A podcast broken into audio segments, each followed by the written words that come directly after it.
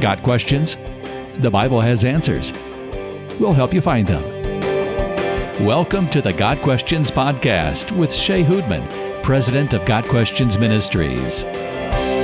Welcome to the Got Questions podcast as we continue to go through some of the top twenty questions of all time on Got Questions. This is one of the, the biggies.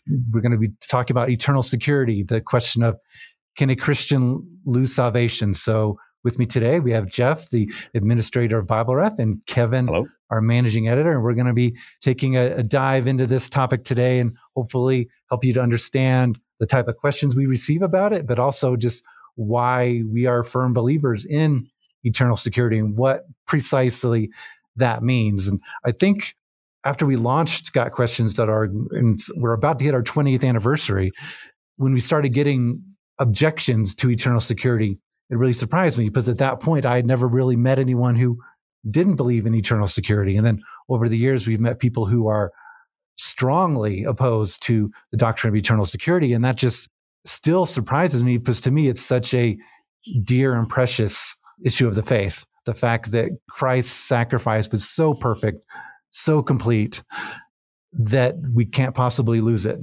I base all of that entirely on the work of Christ, nothing to do with me.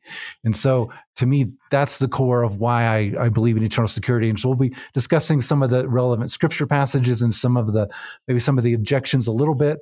So Kevin, why don't you start us out? Um, what are some of the scriptures that to you point to the fact that a true Christian, a true follower of Christ cannot lose salvation?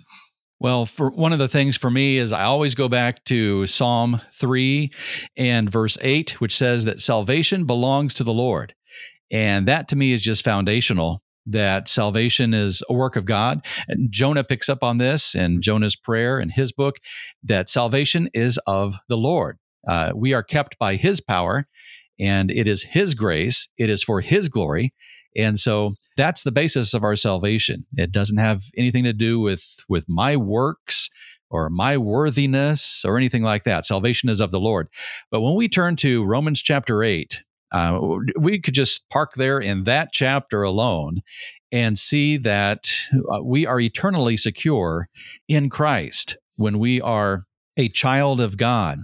And if we just start with Uh, verse fifteen of Romans chapter eight, we read this, "You received God's Spirit when he adopted you as his own children." And so there's the wonderful truth that uh, through the Holy Spirit of God, we are adopted into God's family. And my wife and I just recently went through an adoption of uh, of a daughter. And so we've added to our family. And there's no way in the world that we would ever unadopt her, that we would ever reject her and send her back into the foster care system. That's that would just be unthinkable to us. And to think that God would unadopt his own children that he has chosen to adopt is just uh, very far-fetched. I mean, how in the world uh, would that ever happen? He is not going to unadopt his children. You read on down. In Romans chapter eight, we get to verse thirty, which says this, "And those he predestined, he also called. Those he called, he also justified. Those he justified, he also glorified." And so some people have called this the, the golden chain, and every link of that chain is important. He predestined us, he called us, he justified us, that is, he declared us righteous in Christ, and then he glorified us, which is in the It's in the past tense. In other words, the glorification of believers is as good as done. It is as good as accomplished. Those who are predestined and called and justified are going to be glorified. It's just a fact. And we can't separate the two. And uh, so there it is. We have this security that if he has called us and he's justified us, then we are looking forward to being glorified with him in heaven. Someday we're saved, and salvation belongs to the Lord. It's his power at work in us. Reading on down just a couple of verses later, verses thirty-three and thirty-four of Romans eight, "Who will bring any charge against those whom God has chosen? It is God who justifies. Who is he who condemns? Christ Jesus, who died, more than that, who was raised to life, is at the right hand of God and is also interceding for us. So Paul asks two very important questions. Who is going to bring a charge against God's elect? The answer is no one really can, because it is God who justifies us. God has declared us righteous. It doesn't matter what charges come against us. We are kept by his power. We have been justified by his grace. And then the other question is, who's going to condemn us? And the answer again is no one can, because it is Christ who intercedes for us. Our judge, the judge of all the earth, is also our Savior and our advocate. He's on our side, and we are, again, kept and sealed by his power. We are eternally secure in Christ. And then still in Romans chapter eight, we go on down to the end of the chapter, verses thirty-eight and thirty-nine, we have this: for I'm convinced that neither death nor life, neither angels nor demons, neither the present nor the future, nor any powers, neither height nor depth, nor anything else in all creation will be able to separate us from the love of God that is in Christ Jesus our Lord. And Paul here goes out of his way to cover all the bases. Nothing in all the world, nothing in all of time, nothing in all of creation. And then just for good measure, he says, nor anything else. There is nothing, absolutely nothing, that can separate us from the love of God in Christ. That sounds like security to me. We are eternally secure if we are in Christ. When we look at what Scripture has to say about the subject, it's I, I can resonate with what Shea's saying, that there are times where if you have a certain perspective on those verses, you can read them and it can just not really make sense to you how somebody could read them any differently. At the same time, there are some people who will look at some of these scriptures and they'll come up with something different. When it comes to eternal security, the question, can a person change from being on their way to heaven to not on their way to heaven, really comes down to a couple different options. And there's not quite a, a, a clean spectrum, but there's a little bit of a spectrum that goes from having absolute, perfect, guaranteed security to having none whatsoever. One of those uh, versions is something that a lot of people would refer to as easy believism. And that's a, a term that gets thrown out a lot against people who believe in eternal security. This is sort of the cartoon version that says that you just nod your head and say, okay, I believe in Jesus. And then that's it. Nothing about you changes. Nothing in your life changes. Nothing about your beliefs actually change. But because you said that, or because you expressed that, well, now, no matter what you do for the rest of your life, you are on your way to heaven. That's one of those extremes. There's the idea that we're talking about now, which is eternal security, and properly understood, as, as we're going to get into more, eternal security is the idea that when there's a real change, that real change is permanent. It's not that that change can be revoked or it can be undone. It doesn't mean that change makes you sinless or that you will never make mistakes, but it does mean that once the change is there, it's permanent. Another step in the process is something we could think of as like maintenance security. In other words, as long as you do enough to maintain your security, as long as you just don't go too far, then you're secure. So you you just don't just don't murder somebody, just don't mess up too much. Then we've got sort of the other extreme, which is zero security, which is the idea that you don't ever really have any reason to believe that you're really going to be secure. You're just going to have to hope that the balance of whatever you've done and not done is going to work out. And there's a few other options in between those. But what we see in Scripture, I think to what Kevin was saying, you see this consistent theme of a form of security. I think the idea of being told that we can obtain actual legitimate security and then lose it doesn't seem to represent itself well in Scripture. Now, where people are coming at from these different perspectives is just a different take. They're not coming up with these things completely devoid of Scripture, but they are coming at them without context and without the things that we're looking at. For example, easy believism, the idea that all a person has to do is just verbalize something about Jesus and that's it. Well, that's contradicted by things like Jesus saying, if you love me, obey my commandments, or, you know, you'll know them by their, their work, you'll know them by their fruit, and so on and so forth. There's a, a legitimate sense in Scripture that says a person who's truly saved is going to show symptoms of that salvation. It's not because you have to actively do those things to maintain your salvation. It's just a very reasonable statement that if a person is actually a true believer, we're going to see some evidence of that. Persons who do not show any of those symptoms, we have good reasons to think that they're not actually saved. The idea of maintenance security, that you just need, you need to do certain things in order to sort of finish off or round off that security. Well, that's, that's interfered with, with things. It says salvation is of the Lord. Titus says we're not saved by works that we've done. We're saved by what he has done. If I have to complete something, if I have to finish some step, if I have to do something, then this is not of grace. Paul also in Romans says it's either of works or it's of grace. There's not some combination of the two. You're either saved by grace or you're saved by your works. And if my works are part of me keeping my salvation, then grace is not something that's involved anymore. Then there's the idea of zero security. And zero security basically just comes down to works-based salvation. And, and at the risk of being dismissive, that's pretty much just completely antithetical to the gospel in general. The idea that you just have to do certain things and hope that the balance gets you in the right direction. That's a very common idea. Uh, you know, that's a very frequent idea in pagan belief and a lot of non-Christian religions, that it's all about the balance. Are you better or worse than some particular standard? There again, none of us lives up to God's standard. If this was just a question of be good enough, nobody would be good enough.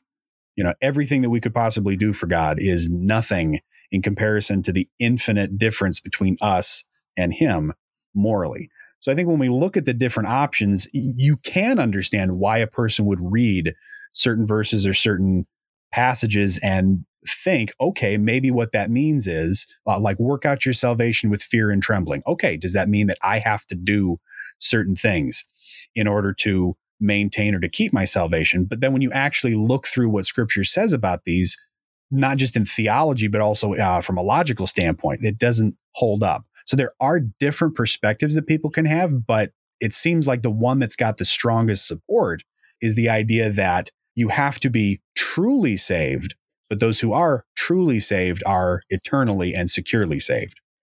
Yes, and I think going along with your point that a child of God is going to exhibit fruit in his or her life is taught very clearly in Scripture. We are new creations in Christ.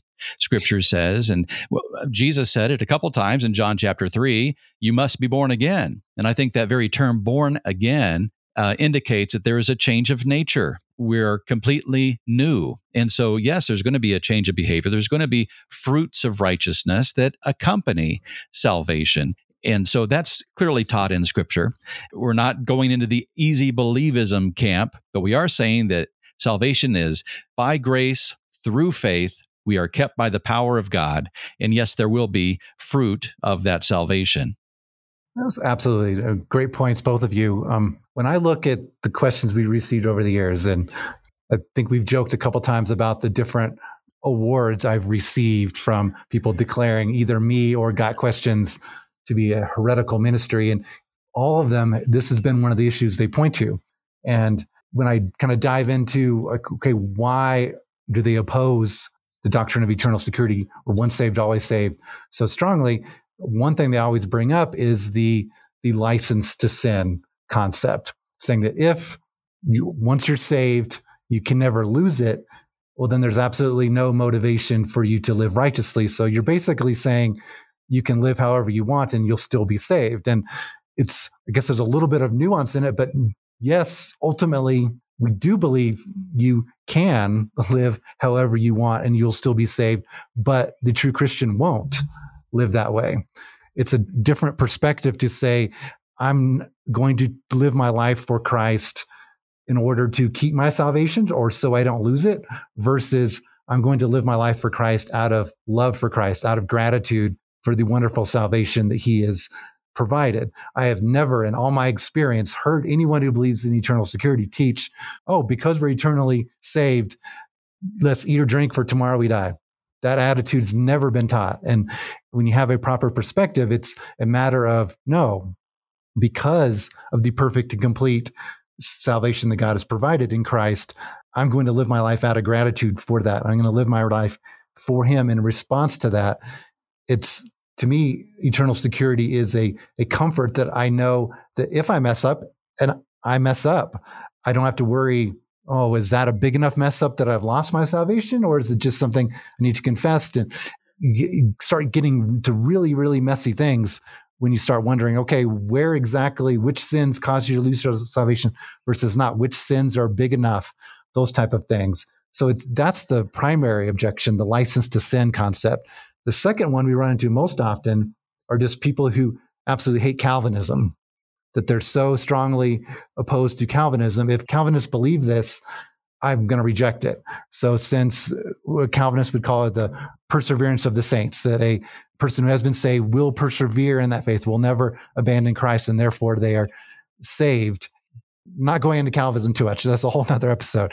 But because a Calvinist believes in that, then all the people who don't like Calvinism for whatever reason want to throw eternal security away. And like, that doesn't have to be the case. There are many, many what you would call once saved, always saved Arminians, or people who reject either all five points of Calvinism or four points, but hold on to the eternal security point. And typically when I'm explaining eternal security to someone, I don't go the Calvinist route. I think you can.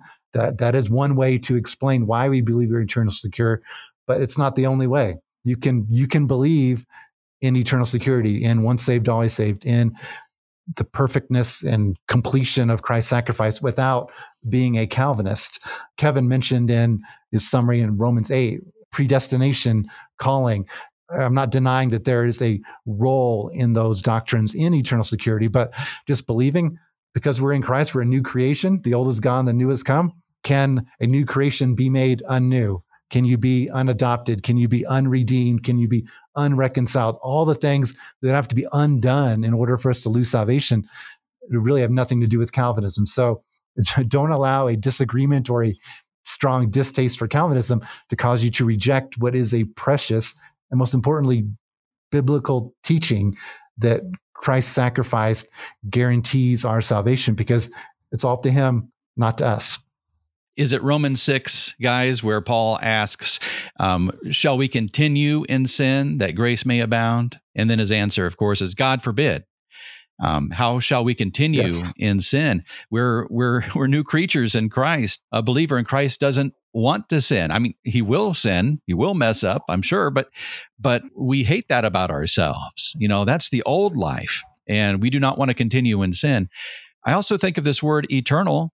Um, that is used so often in relation to our salvation. In John three and verse fifteen, Jesus said that uh, whoever believes will have eternal life. So what does eternal actually mean? I mean, if we can have life today in Christ, and then ten days from now, we mess up big time and we lose that life, and we're kicked out of the family of God, we're unadopted, we're unbaptized, we're unsealed, we're unredeemed and unjustified and all of that kind of stuff, then was it really eternal? You know, why is that word there? Why is that you? Why is that word attached to life if it's not really eternal? And I think that's that comes into play too, that just the meaning of the word, it is eternal life that we are given in Christ, not temporary life. One of the things that people will look at when they're when they're examining that, however, is the idea that the the promise is eternal. In other words, that the idea is that the end product is eternal, but there's some sort of a parsing or a difference between what you are guaranteed to receive or what you're supposed to receive and whether or not you're actually in permanent possession of that. One of the interesting versions that goes sort of against eternal security, and and I'm trying to use terms that don't don't pigeonhole people into thinking that we're stereotyping, but would be something sort of like the uh, the, the the punched ticket or the held security. Uh, that's the idea that a person can say, I have my salvation. You know, I'm holding this here. This is my salvation. As long as I'm holding this, then I'm saved. But if I want to, if I choose to, I can set this aside. I can throw this away. That's one of the ways that people would say, for example, we would deal with hard questions like apostasy.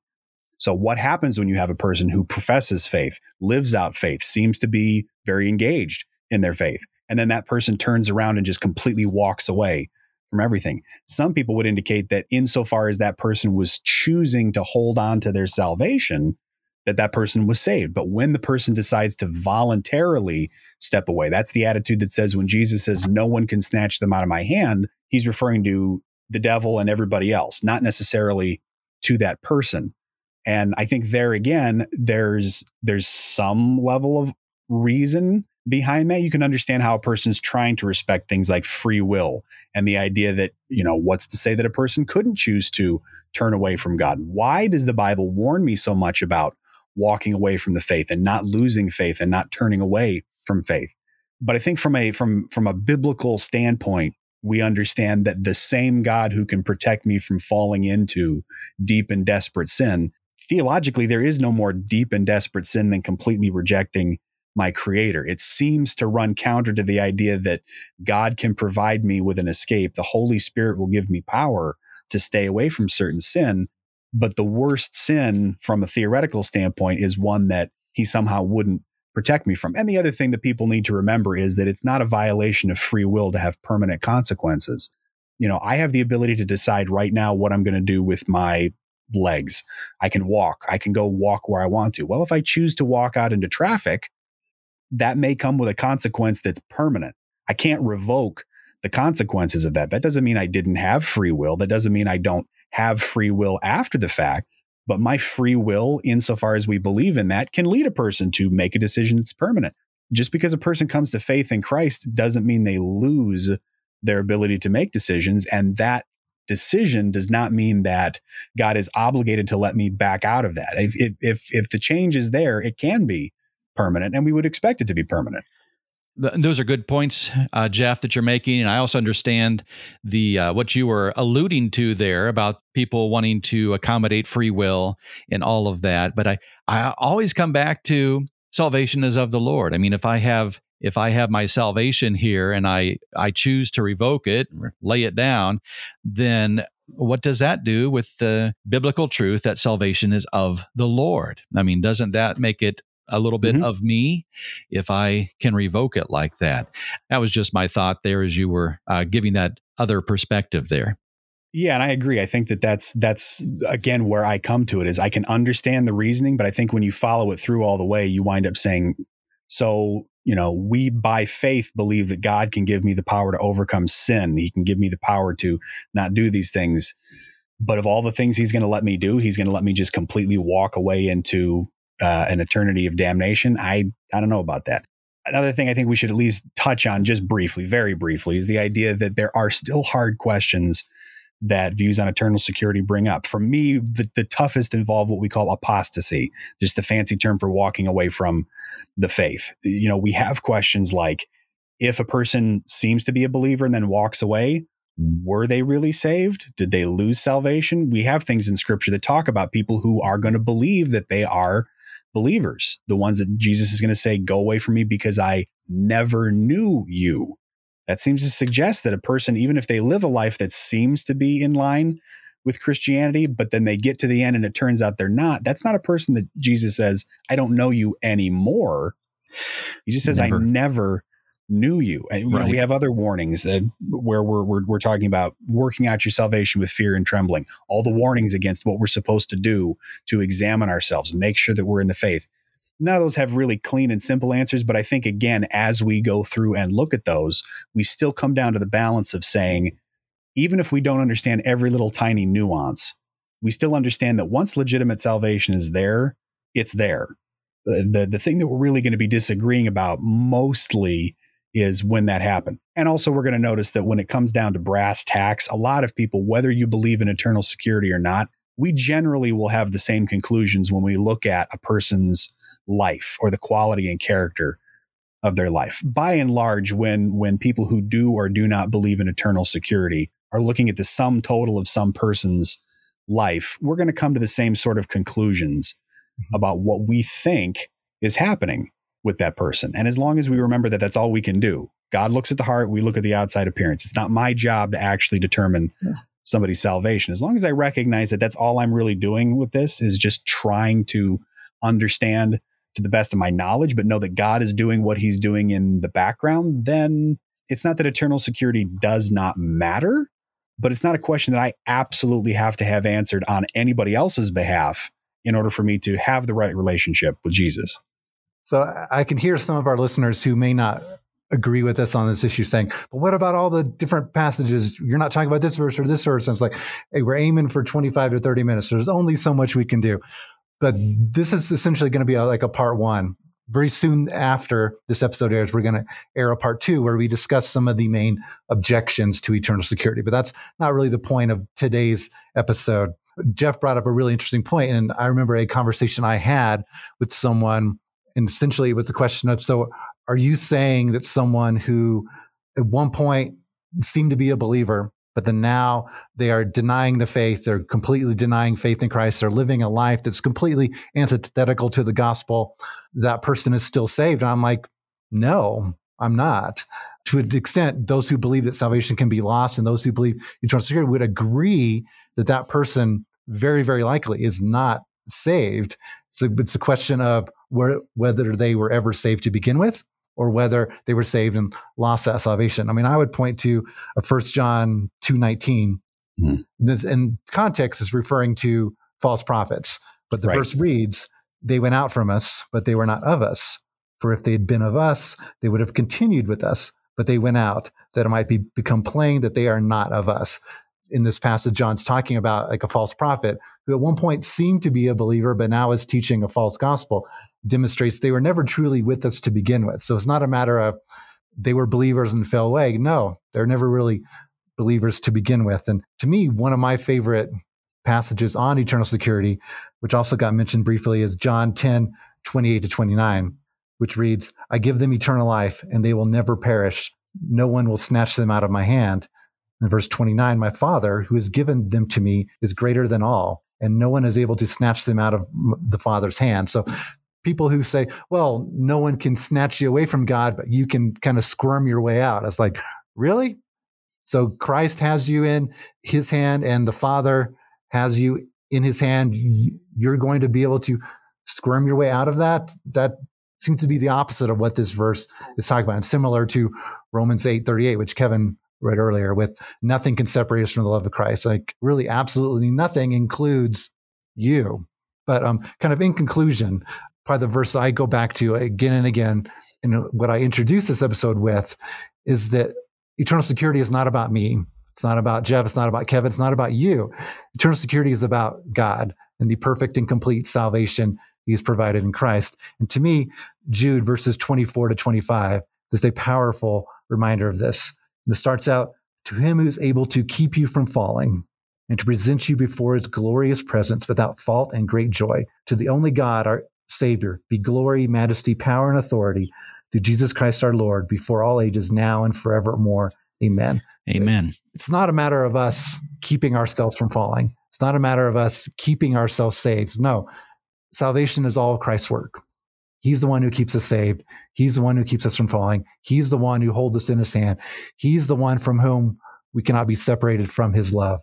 So for us, for Kevin, Jeff, and I, and for most who hold to eternal security, it's a matter of just understanding, again, the perfect, complete, absolutely sufficient salvation that Christ has provided, and that all of our sins are forgiven.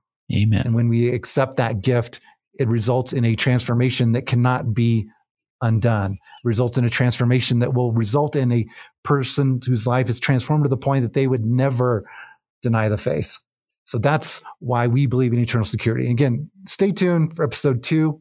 We'll release sometime soon after this one, where we discuss some of the objections. But granted, there are some verses in the Bible that seem to teach the opposite of eternal security, but we believe there are biblically plausible, understandable explanations for those passages that don't actually teach that salvation to be lost. So that will be kind of a part two to this coming soon.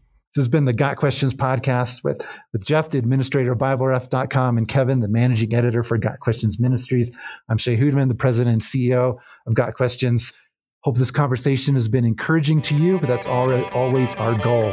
So Got Questions, the Bible has answers, and we'll help you find them. Your questions, biblical answers. The Got Questions Podcast. Check us out at podcast dot got questions dot org.